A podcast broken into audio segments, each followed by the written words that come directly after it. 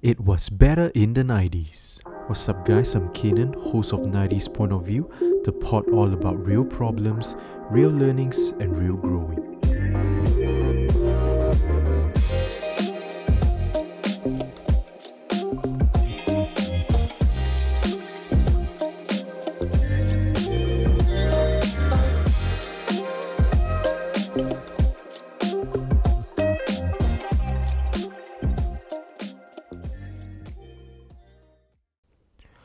What's up, everyone? Welcome back to the second episode of my podcast, 90s Point of View.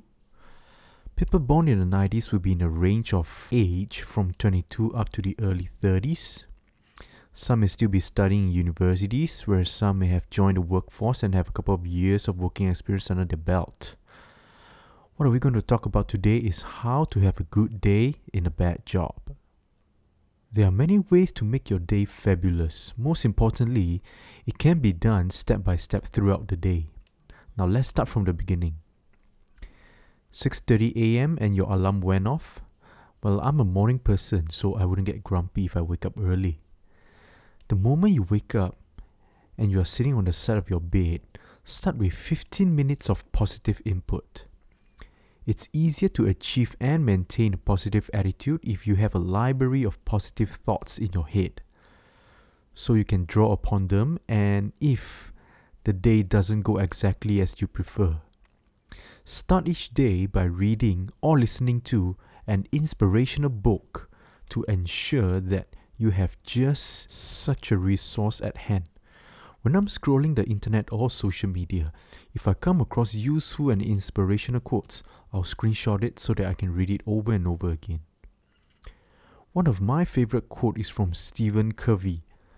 I am not the product of my circumstances, I am a product of my decisions. Now, life is a series of decisions we make every day. So keep your face always towards the sunshine and shadows will fall behind you. Alright, once you are done preparing at home, you commute to work, be it via public transport like MRT or buses, or you could be driving to your office. Always use your commute wisely. Most people waste their commute time listening to the news or making calls, texting, or answering emails. In fact, your commute time is the perfect time to get yourself pumped up for the day. And there's no better way to do this than to listen to music that truly inspires you and gets you in the right mood. Don't depend on the DJ, make your own playlist. Apart from music, you can listen to podcasts or audiobooks that are motivating and inspiring. So if you haven't followed my podcast, please do so now and it will mean a lot to me. You can find my podcast on Spotify, Anchor, Google Podcasts, and a few platforms more. The third step would be to tie your work to your life's goal. When I'm at my workplace, usually I'll stay in a car just for a bit, listening to music, or I'll stop by the convenience store, sit down to grab a bite, get myself ready for work. And that's the time where I'll have a moment to myself. Always remember that there's a deeper reason why you go to work and why you chose your current role. Maybe it's to support your family, to change the world in some way, to help your customers, to make a difference. Whatever the deeper motivation, remind yourself that this workday today is the opportunity to accomplish part of that deeper and more important goal. There's a famous saying love what you do and do what you love. The way I interpret it is that the work you are doing now may not be the one you wanted, but it puts food on the table. Use the job to gain wealth so that you can finally do what you love later in life. Just a brief background I'm working in the construction industry as a quantity surveyor, and to be honest, this was never my first choice of career. I don't even know such position existed until I enrolled myself into this course. I have a passion for designs and photography, but I know for sure I wasn't cut out to do those for a living. Nobody likes to sit in a cubicle 9 to 5, working their butt off, working for others, but unfortunately, that is what everyone is doing to join the rat race. Now, I learned to love what I do, and for me, my satisfaction in work comes from seeing the construction of a building complete. And whenever I pass by those buildings, I will point out and tell my girlfriend about it. And now, it's likely if you have followed the first three steps that you'll be already smiling. If not, stick a smile on your face anyway. It doesn't matter if it feels fake. Research has shown that even the most forced of smiles genuinely reduces stress and makes you happier. Does this mean you should be grinning like the Joker in the Batman comics? Well, yes, if that's the best you can do. But something a bit more relaxed might be less alarming to co-workers. Now, please don't start laughing alone in a train and giving out cards saying that you have a disorder, right? When you walk in the office and you saw your colleagues, do you give a nod of acknowledge to his or her existence? Or you act all busy on the phone and zoom past them with zero interactions? Do you know that if you greet a familiar person or a friend, you'll nod upwards, whereas greeting a stranger or someone you are not close to, you'll nod downwards? Pretty weird, but it's true. Step number five express a positive mood.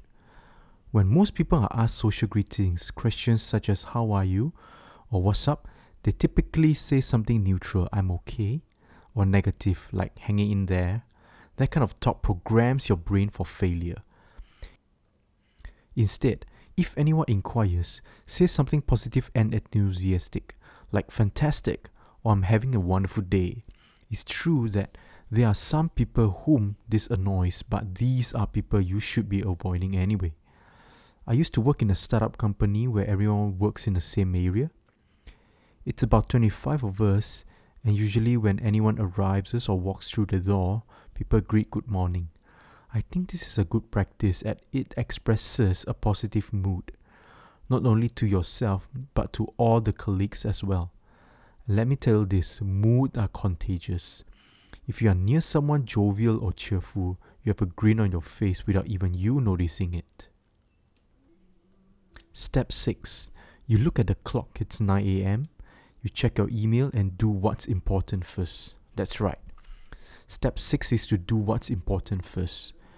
Everybody complains about having too much to do, but few people do anything about it.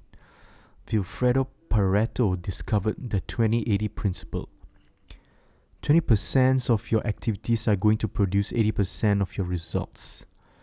So do that 20% first before you get to the 80% of your activities that is mostly wasted time. You'll get more done and you'll get better results apart from doing the important ones first, you got to do the most straightforward or easier one first. Tasks that can be done within 10 minutes shouldn't be put at the bottom of the pile. Let's face it. There will forever be work and there seems to be no ending. So, what we can do is to clear off the pile as soon as possible. Urgent ones are to be attended as soon as possible, and if we were assigned another small and easy task, just do it right away and not to be bothered with again. Step number seven is to avoid negative people.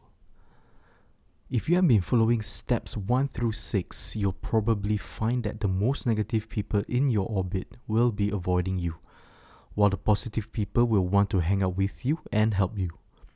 Though it's true you can't avoid all the Debbie Downers, you can certainly find something else to do when they start grousing about stuff they won't or can't change. There are many types of people in this world people who we can trust and rely on, people who can keep secrets and bring it to their grave, the hardworking ones, the funny ones, and we have the lazy ones, joker colleagues that do nothing but play, shit stirrers, or people that love to take advantage colleagues that freeload or just chose to not do any work. You can't change the character of other people, you can only change how you react to them. It is not your job to make an unhappy person happy. If you set out to change a person overnight, you will fall short and may end up feeling disgruntled yourself. The only person whose happiness you can control is your own. You can and should remain positive when dealing with negative people, but don't fool yourself into thinking you can cheer them up or change their mindset.